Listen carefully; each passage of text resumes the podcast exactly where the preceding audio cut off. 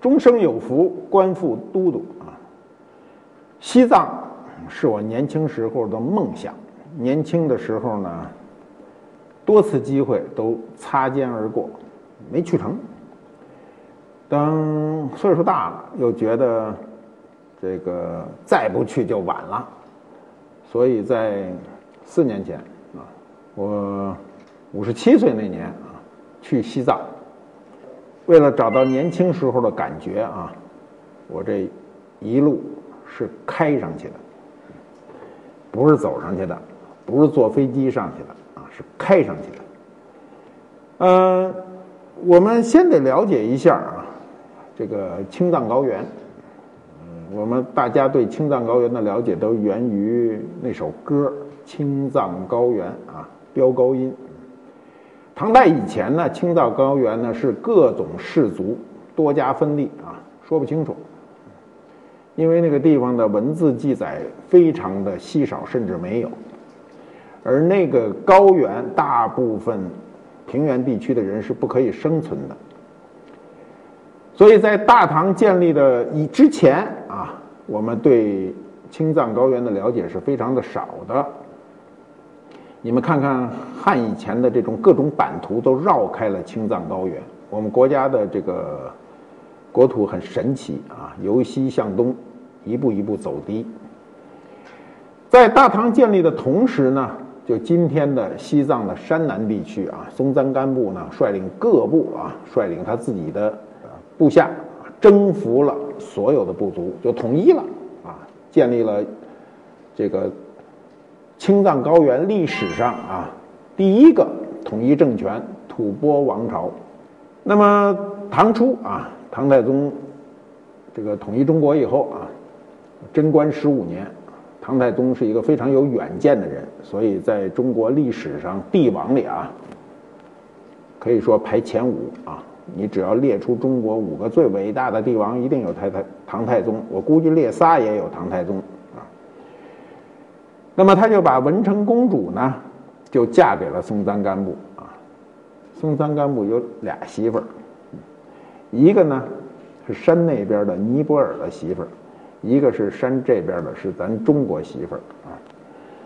我们今天如果去布达拉宫看的时候，还能看到文成公主当年啊，就布达拉宫最初的状态。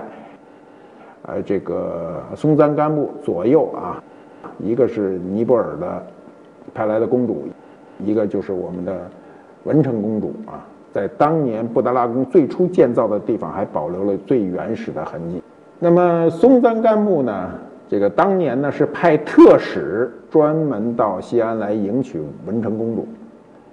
文成公主呢就一路西行啊，一路西行，就去了吐蕃王朝。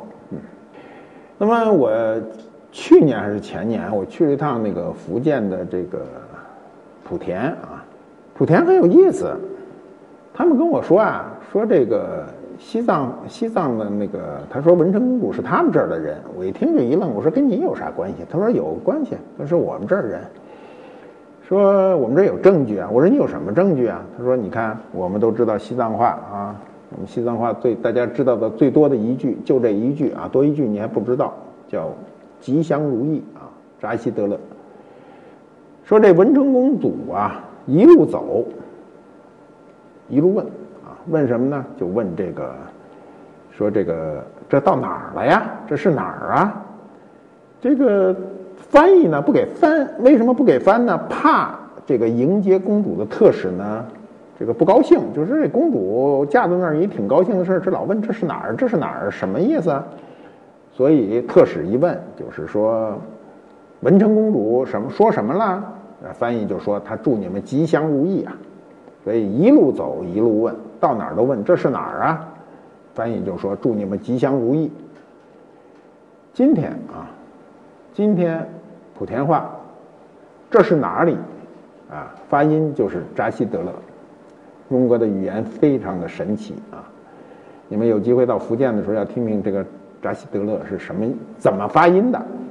这可能是一个笑话了，我们不去追究。那么西藏在这个跟唐朝平行的时候，吐蕃还是一个独立的政权。这个时间呢，一直延续到南宋末年，那几百年就延续下来了。当时藏传佛教的萨迦派的贡嘎坚赞呢，他是这个萨迦派的第四代祖师啊，在藏族呢享有极高的一个声望。当时就被当时的蒙古统治者看中。你知道蒙古，我们都知道蒙古有非常强大的时期啊，所以呢，在这个吐蕃与蒙古中央之间，就出现了这么一个关键的人物，就是这个贡嘎坚赞。那么在南宋末年呢，这个贡嘎坚赞就因扩端的这个邀请到达了凉州，就是今天的甘肃武威啊。这个扩端呢，就是窝阔台的次子，他们俩就共同商定，这个吐蕃呢要归为蒙古国的中央政权。于是第二年啊，就是1247年呢，就颁布了萨班制般仁书啊，这是一个非常重要的法律文本，从此就奠定了蒙元对吐蕃进行行政管理的一个基础。这就算西藏纳入了中央的政权，就纳入了中国版图。那么从元朝开始啊，西藏就开始这个归顺中央管理，一直到现在。西藏这个名字呢，实际上是从清朝才开始的。西呢就是地域了，我们都不用问，它就在我们国家的西边，是吧？之前就叫乌斯藏，藏就是藏族，所以西藏呢就是一个很简单的一个称谓。青藏高原啊，我们今天其实青藏高原的行政区划得非常清楚，哪是青海，哪是西藏，非常清楚。但是地域上它就是一块整体啊，是我们国家最高的一块，乃至世界上最高的一块高原，所以有世界屋脊之称。那么青藏高原对我们国家的重要性有多重要呢？我看美国国家地理做过一个总结，那你看到这儿你就知道这个地方有多重要了。我们两大母亲河长江、黄河呢，都发源于青藏高原啊。青藏高原呢的水啊，养育了这个地球上1/3甚至1/3强的人口。第一就是我们中国，现在有13.5亿人口；第二就是印度，印度的人口逼近我们，我们加起来20多个亿，我们世界上现在只有70亿人口嘛，就靠青藏高原的水来养活我们。世界最高峰也在这里啊。我们世界屋脊嘛，喜马拉雅的主峰珠穆朗玛峰呢，这个过去说是8848，现在经过最新的测定啊，2005年的测定大概是8844.43，我也不知道怎么精确到这么高，我都不知道咱们怎么测的。那么雅鲁藏布江呢，也是西藏地区最大的江嘛啊，那么雅鲁藏布江非常重要的是一条西藏的界限，是前藏后藏的一个界限。那么这高原的水养育了中华民族，还养育了印度啊！你看印度人懒吧？为什么他懒呢？是因为水都往他那儿流，我们很亏的。流进中国的水是少量的，大部分水都流到印度去了，所以印度恒河年年发大水。你看地理图你就知道，我们的国土从青藏高原是逐级下降的，而印度呢是啊，尼泊尔过后就是断崖式的。直接就切下去了，所以那个水往那边流的更多。西藏呢有大概面积啊有123万平方公里，占中国大约1/8，很大的一块国土啊。如果我们再加上青海，那就非常的大了。高原的感受是跟平地是完全不同的，就是我觉得每个人一生只要身体允许都应该去高原一趟，所以我就想我就得进藏。进藏有4条线啊，我们告诉你很简单，青藏从青海走，川藏啊从成都走，新藏从新疆叶城走啊，滇藏从昆明走，云南昆明。那么这四条线里最危险的呢，最长的、海拔最高的肯定是新疆走啊，就新藏线。我就选择了川藏。当时很多人劝我说：“你这么大岁数了，干什么去啊？去你就坐飞机直接飞拉萨，下了飞机不行了就飞回来。”我说：“那不成，我非得沿途看一看。”所以我们就做了充分的准备，从成都开车，开了7天半，在路上露宿7天啊，不是10天，7天。第一天去了哪儿呢？第一天住在丹巴县城，四川的丹巴县城，这个地方最有名的就是大渡河，所以我们在大渡河的铁索桥上来回走了好几遍。很多人不敢走啊，走到那儿腿软，我还不怎么腿软，我还在那儿用那个连拍的相机转圈拍了很多照片。第二天住的呢是炉霍，第三天就到了甘孜县城，到了甘孜县城再往前走就真正进了藏了。在进藏前的那个关卡那儿啊，看到一个藏族女孩，过去老说看见一个人惊为天人呐，我看见这藏族女孩我就觉得惊为天人。那个人长得不可以这么漂亮，漂亮到什么程度呢？就是漂亮的你不大好意思看她。车都开出好远了，我都想让车再开回来，我再看他一眼啊！你就想这人长得有多么漂亮，人完全是有一种雕塑感。那么第四天我们住在德格啊，德格有这个印经院啊，里头都印着经书，那所有的经版都经过几百年了。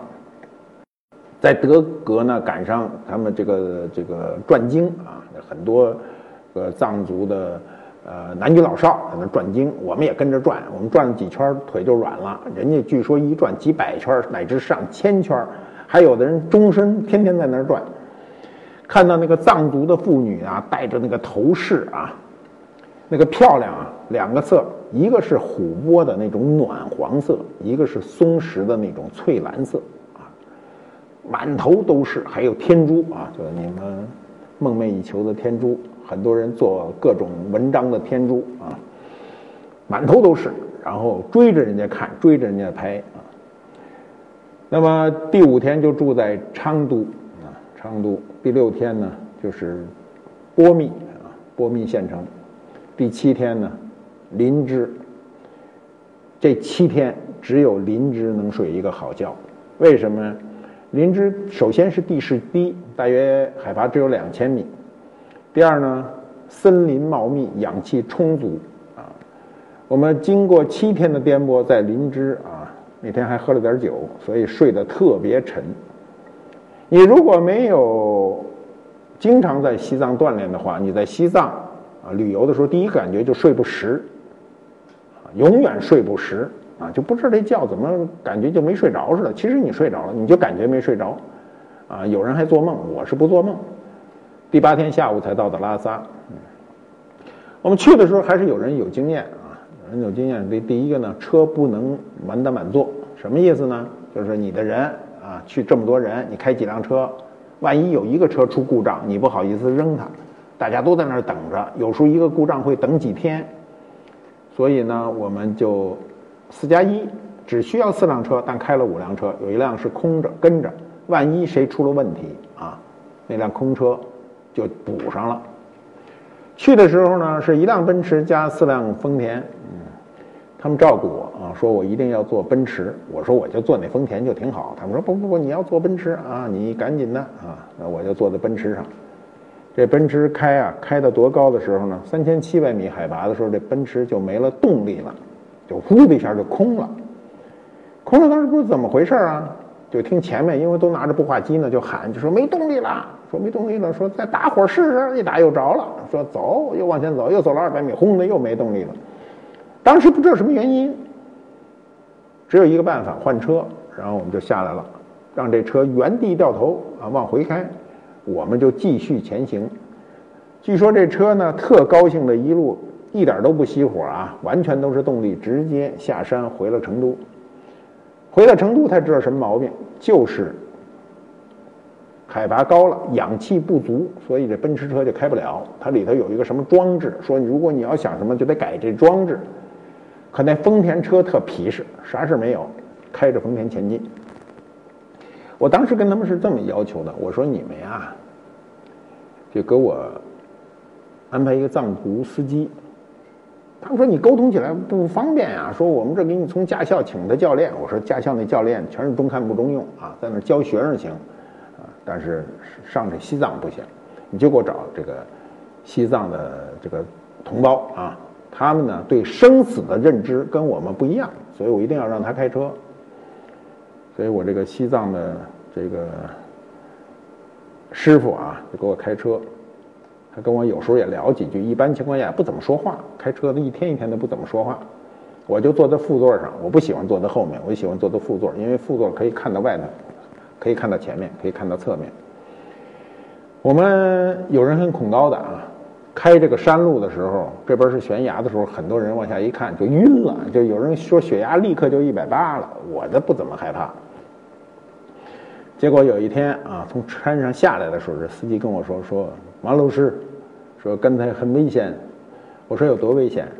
一个轱辘在悬崖外，我们都不知道，我们全在车上啊。我说咱们不是都已经下来了吗？这就是命啊，那真的就是命。比如我们过了通麦大桥没多久啊，全国发一条新闻 ，CCTV 新闻发的，通麦大桥断了，当场没有任何征兆的时候，咣当断了，所有桥上的车一股脑就下去，河里就没了影了。再找着就是多少公里以外了，没有人可以活下来。可我们就是从那通麦大桥开过来的，啊，通麦大桥很窄，啊，是悬浮的，那悬索的，就是这边放行一部分卡住了，那边放行一部分，来回这么看，这么开。据说现在修了新桥了啊，我也不知道。反正那年我们走过去大概很短的时间，1-2个月，那桥就塌了啊。反正我们没赶上。所以你到西藏去呢，首先对生命得有一个认知啊。西藏本身对内地人来说呢，就是一个神话，一个传说嘛，对吧？你像人家那个山峰叫什么呀？第3女神是吧？喜马拉雅。珠穆朗玛听着都不是，哎，都是很富有诗意，但是不是咱自个儿的话。你看咱自个儿的山啊，泰山、华山、九华山、长白山，是吧？你听着都一听就知这山怎么回事儿。你听着人的那山，不知道什么意思啊。那么我们这一沿途啊，都是不停的往高走嘛，就是海拔。那我就当时就想哈，西藏。是我们国家最为神奇的一片国土，它高高在上，俯视中国呀！啊，你想想，它那个平地就三四千米的海拔，高的地方5000米的海拔，对不对？我们翻过几个山口都是5000米的海拔。那么你想想，我们在北京市啊，如果我们在上海市，我们在广州市，这个城市边上有一个5000米的一个高峰平地起来的，你想想得有多雄伟啊！当年文成公主真不容易啊，汉家女孩肩负民族重任呐、啊，和亲呐、啊，古代就这招灵，和亲就是你对我不放心，我把我女儿嫁过去，你就放心了吧？啊，一步一步的由大唐这个长安啊，就是现在的西安，向西南走过去，走啊，那是骑着马走啊。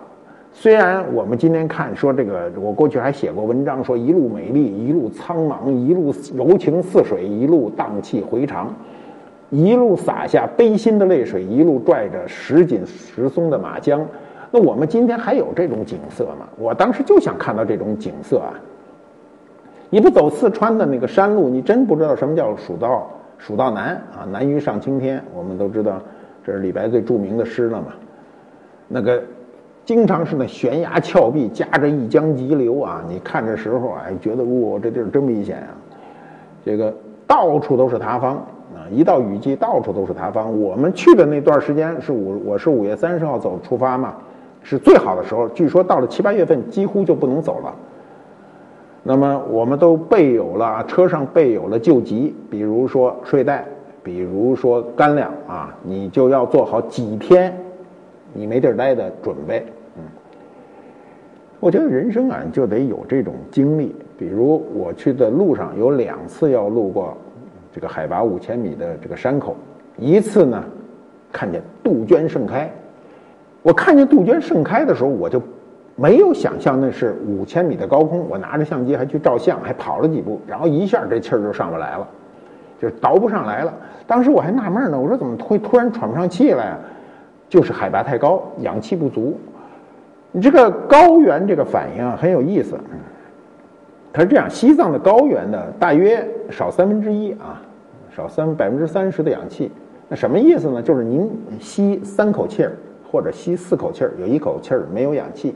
你想你多难受，就是这老是觉得不够使的啊，你也说不清楚。高原反应呢，还每个人不一样，还跟你的身体好坏没关系。有人身体非常健壮，比如运动员上去高原反应非常的重，但有的人呢反而不是那么很严重。我就属于不是很严重，我从头到尾啊没吸过1次氧，我就是这么那么多天就那么过来了。所以呢，在高原反应的时候呢，我就想哈，就是跑，你跑是肯定不行的，那跑马上就是头重脚轻，然后氧气就跟不上啊。你走还可以，我从那个拍杜鹃的时候不是跑了2步吗？那杜鹃花啊，就是咱那个城市那个，我想想城市那个花市啊，那花都不灵，它那个杜鹃都长在悬崖峭壁上盛开啊，尤其在那时候6月飞雪还下着雪，一会儿说下雪了，漂亮啊。这时候啊，我在那儿碰见藏民，很有意思。一个人卖我这猪串儿，不这些年流行这个吗？卖我一串鹰骨的，特漂亮，玩了不知多少年了啊，都锃亮，把那骨头玩的跟玉石似的。当时跟我开了个多少钱，好像是几千块钱，然后我就说掏钱，赶紧给人家。所有人都觉得我很大方，说怎么不砍价？说这能砍价的。我说不砍价，我说他有价钱我就买，也没有超出我们的支付能力嘛。我又买完了，大概我记得是5000呀，是多少？反正就买了。买完以后他们就埋怨我，就说啊，你怎么都能砍下钱来？我说你不懂一个道理，谁在5000米海拔的这个高原上给你做生意啊？你怎么能有机会在这种高原上跟一个生人做一单生意啊？这是一个你难得的缘分。你想想你一生中见这么多人啊，你平时可能买这个买那个，你在网上又亲呢又淘啊来回弄，对吧？跟人家杀价啊，这个见不着面就往死了杀，对吧？在那个情况下，我觉得人和人相遇本身就是一个缘分，他能有机会卖你一个东西，你就得这个珍惜这件东西。我一直拿着啊。后来很多人说：“那你匀给我吧。”我说：“我不能匀给你，我到今天这串佛珠还在家里挂着，啊，就是一个纪念。你想想，你等你回到北京的时候，回到家中，你掏出这个珠串的时候，你会发现，我这个珠串是在海拔5000米的高原上，一个藏族同胞卖给我的。你心里是什么感受？那时候钱根本就变得不重要。”我们一路走的时候啊，最让我感到就是震惊的，也是我们大家都事先知道的虔诚者磕长头的啊，这个行为对于我们常人来看不可思议。我们有一天啊，汽车拐过一道山梁，刚一拐过去，就大家都喊磕长头的。早晨啊，尘霭啊，湿润的空气中啊，远处2个人一前一后啊，非常虔诚的慢悠悠的磕着长头。那动作都是要做到位，磕长头一点儿都不能自个儿糊弄自己，就是多一点儿都不会迈过去。比如他的手的位置到这儿，那么他的脚一定在这个位置再量下一个长度。那么迈步啊，合十、举手、匍匐啊，五体投地啊，周而复始啊，一次一次的往前走着。磕长头一天能磕多少里地呢？我告诉你们啊，磕长头的正常速度，天气好的情况下，路途比较平坦的情况下，每天磕5公里，5公里。你知道磕头这事儿啊，还真不是藏族人发明的，是咱汉族人发明的。这汉族人最早就会磕头，对不对？跪拜嘛，是中国过去古代社会中的一个非常重要的礼仪啊，3叩9拜。那么藏族人学会了这个磕头以后呢，他用在这种拜佛之中呢，就非常的虔诚，磕长头一路磕过去。一定是忘我的这种境界。我们看到这磕长头的人说，马上就说你停下来，停下来。我们要上去跟人聊天，就跟他们聊，他们就停在那儿啊。我们开始那个这个前胸有一块皮革，因为老趴在地上嘛，不磕的时候是摘下来了。然后我们开始跟人家聊，是吧？就说你出来离家多久了？说出来3个多月了啊。说要磕哪儿去啊？说要磕到拉萨去。说磕多长时间呢？说大概要磕1年半。啊，2500公里的路程，每天5公里嘛。早晨啊就开始磕，晚上就开始止，风餐露宿，走到哪儿住到哪儿，支一小帐篷，那帐篷啊比这桌子差不多大啊，就能将进去一个人。有一块皮子，羊毛皮子往地上一铺，都是湿的。哎呦，我当时就喊，因为我们人多嘛，好几车人呢，我就说赶紧来。你说，我说人都过来，因为我们出门啊都带着血压计、血氧计仪，就各种人不停地检查身体。为什么？怕出问题。比如你血氧低到，85以下，你就要注意了，你就要吸氧，要不然你会出问题，可能会产生昏迷，对吧？结果把我们的工作人员叫来啊，给人量血压，那血压叫标准血压啊，高压120，低压80啊。量血氧，人的血氧几乎100%，我们自个儿看自个儿那血氧都不好意思看啊。其中一个人感冒了，我们就给他点药啊，他收留了药，我们给他一部分钱，他不要，他这么说的。他留下100，很有意思，他就把这个钱留下100块，说我够用了，其他都还给你啊。他不要，你再给他就算对他不敬了。所以我们也就这个遵守他的原则，我们又从车上拿来方便面给他点，他也是就是够了，不要很多。他们觉得这一路上所有遇到的事情都是他的人生中必须遇到的，比如疾病和苦难。我们不认为，我们遇到疾病和苦难第一反应就是我怎么那么倒霉呀、啊，我怎么今儿感冒了，我这么难受啊，我这不行啊，就是这种感觉。他没有，他觉得遇到什么就是什么。给他那个感冒药啊，他就留了一袋，就是说如果比如说身体不舒服的时候可以吃，因为我觉得他很容易感冒或什么的。可是人身体真好啊，笑的时候啊一口大白牙。这个西藏人这牙太好了，我们小时候那教育在西藏人面前是不太起作用。我们小时候是怎么说，早晚要刷牙，怎么牙齿怎么保护？你看这城市人这牙医都是一口烂牙，要没有城市的牙医啊，今天大部分我们这人的牙都长不好。你看人那白牙。有一天我们在一个地方开篝火晚会，上来藏族女孩唱歌载歌载舞，这一乐啊，你想晚上又没灯，月光篝火，那白牙穿过黑暗啊，让大家都不好意思张嘴。你看人家那牙怎么长的。我们路过一个寺院，我们去了很多寺院啊。这些寺院呢，我跟他们这个带队的人说，我说我尽量去一些从来没有人去的，所以我们反正去了拐弯，走了很多很人间罕至的地方。去了一个寺院，正在修呢，我们正在那儿折腾呢啊，人家请我们吃点东西啊。然后正在拍照，就听见那边那野地里有一女孩唱歌。我觉得所有的晚会都是瞎掰，那才叫天籁之声呢。就是尤其在西藏高原上，一个女孩在那干活时候边干边唱的那个声音呐，那种感动人呐，绝对不是任何晚会可以给你的。我们去的时候呢，有几个西藏女孩在那儿唱歌，然后呢，摄像跑过来就说给他拍照，让他重唱。女孩就不唱了，那不好意思了。有个女孩拿着一个天珠，哎呦，那天珠啊，按照今天世俗的标准啊，这叫世俗的标准，西藏人并没有这个标准，这个标准叫至纯啊，就是最纯的天珠，漂亮之极，奶白色。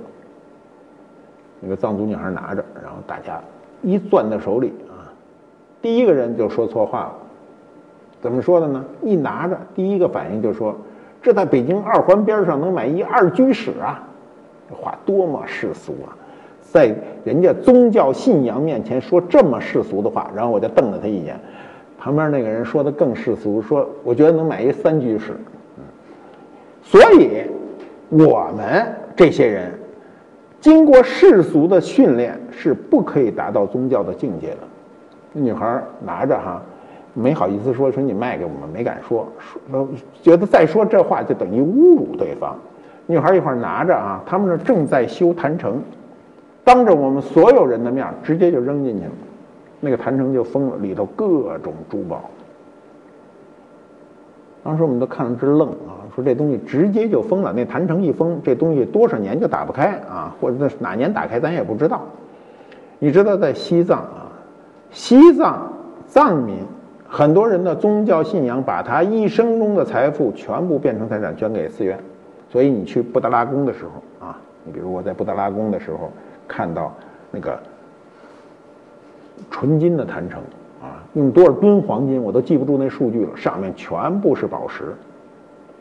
我当时是带这个任务，很希望自己在天珠这个认知上能够前进一步，所以特别注重对天珠的这个使用方面的观察啊，我们做了大量的笔记、照相。我们发现啊，天珠在西藏的所有，不管是宗教造像中，还是宗教的器物中，它永远不在最重要的位置上。可见西藏的藏民对它的认知没有我们这么世俗。他们最中心的位置，比如佛像的帽顶中间的这个位置，比如坛城中间的位置，往往是琥珀，要不然就是松石。大块的琥珀或松石。我们开车一路走的时候，临近拉萨的时候有甘丹寺啊，甘丹寺呢，它实际上就在拉萨的这个，按照我们的话说就是郊区县啊，海拔大概3800米。那么甘丹寺呢，它在这个旺博日山上啊，旺博日山呢像一个大象卧象，所以那个山呢比较缓慢开上去了。到了甘丹寺呢，甘丹寺是这个黄教很重要的一个寺院啊，它是这个宗喀巴的啊，我们都知道宗喀巴那帽子是这样尖的啊，宗喀巴的这个在15世纪初呢亲自筹建的啊，也算是格鲁教派的一个祖寺啊。我们去，我记得啊，走的时候往上走，车到一定程度就开不上去了，就得走上去。你知道寺院啊，寺院修的那大台阶啊，说句实在话，咱受不了，它那台阶都高。你知道建筑上的台阶啊，我们迈着比较舒服的台阶一般不会超过13公分，这么高。15公分你迈着就开始多少有点吃力，20公分就非常吃力。它那一台阶我估计至少25到30公分，所以每上一步都倒气儿。我上去的时候跟着那个僧侣啊，大喇嘛在那儿生活的，所以他没有这感觉。就我一个人能跟上，后面的人最后全都瘫了，全都坐在路边上倒气儿。我一个人直接走上去，走上去以后呢，在里头看了很多寺院的这个环境啊，很多环境呢你不身临其境你是不能感受的。比如他们在里头吹那种号巨长，声音低沉啊，比如它很多这个建筑隐藏在这个它这种，就是它盖建筑好像很随意，不像我们有很多设计犄角旮旯，你认为不可能拥有建筑的地方，它挤着一个建筑，很有意思。那么，从甘丹寺出来就没多久就进了这个拉萨嘛，拉萨肯定每个到拉萨这个游客必去的是两个地方，一个是大昭寺，一个是布达拉宫啊。布达拉宫也是台阶巨大。你没有充分的体力，你走下来会非常的辛苦。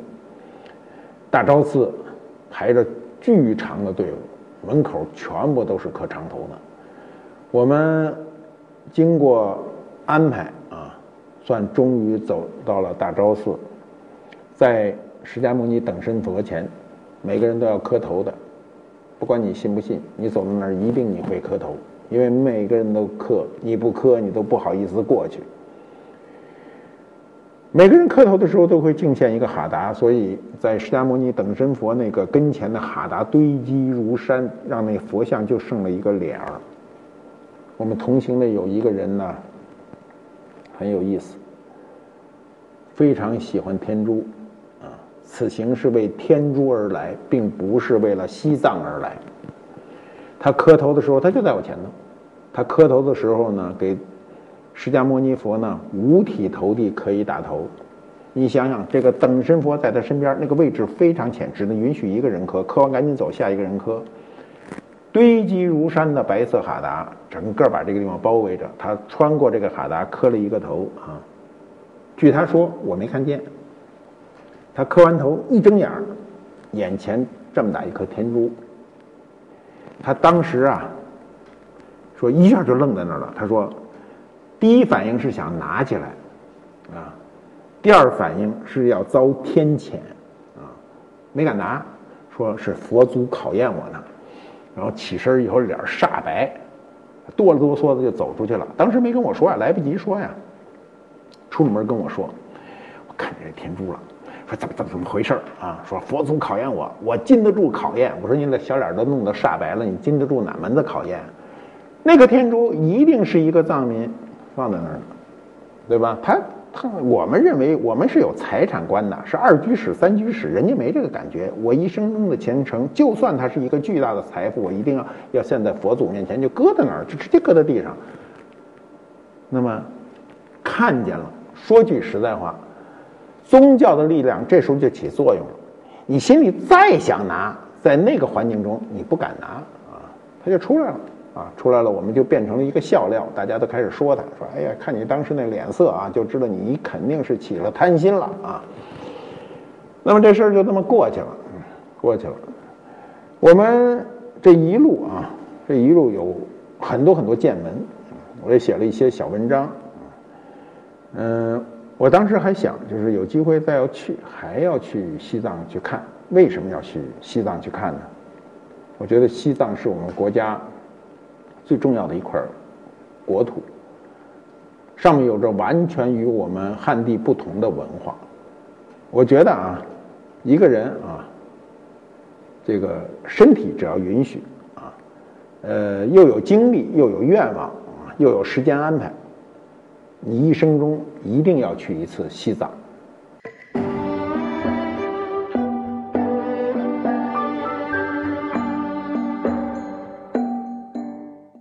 观复猫揭秘观复秀，这件东西呢，我们拿起来，你不知道它是什么，镂空的鎏金。镂空呢是植物纹啊，这种镂空呢不是一个简单的平面镂空，是有层次的。镜头推上去看得非常清楚。这件东西是什么呢？是个印章。我们可以给你看看底，你看看印纹。这印纹是个图案，一般人都不认的。这是什么呢？它有一个专业的术语，叫郎九忘丹，是西藏话。郎九忘丹是什么意思呢？翻译成汉文叫十相自在，就十个状态中都非常自在，叫郎九忘丹。记住了啊，别撂下就忘。那么它是藏族啊，佛教中的，是一种极具神秘力量的一种图符。我要给你们盖一个，能保佑你一辈子。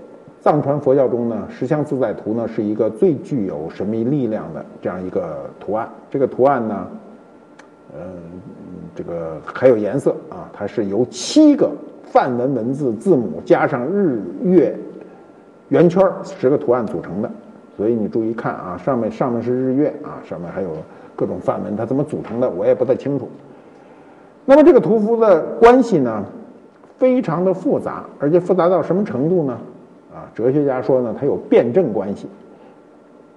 十相自在分为身啊，身体；智慧；空啊，没有；空即是色，色即是空；风啊，刮风的风；火、水、地、气，气是器物；清啊，清净；天界10个部分，它们之间呢有一条非常复杂的宇宙辩论的这样一种系统，这是理论家总结的啊，不是我总结的。那么我们简单的说，十相自在是什么呢？就是第一是寿命自在。寿命自在不是说让你想活多长活多长，不是，是你活着的时候能活得非常好。心自在啊，心自在按照藏族人的解释叫生死不染。什么叫生死不染呢？就是我活着时候跟我死去的时候不跟世俗的这些乱七八糟搅和在一起，是这个意思。再有就是愿自在，我们的每个人都讲发愿，现在都讲愿景啊，就是愿自在。再有就是业啊，这是一个专门的佛教中的一个术语啊，是指呢为做善事和劝他人为善，这叫业啊。再有就是受生自在，能随意呢，能够想往哪儿就往哪儿去，能够安人所得，就是我有什么我就满足于什么，我不去争取额外的。资具自在啊，资具自在呢是随意获得的这种乐观。那么再有呢就是解啊，解扣的解自在，能够随遇变化啊，变化。再有就是神力啊，神力这个不是常人能够理解的。再有就是法力啊，再有就是智力啊，聪明啊。十相自在呢，这个图符呢，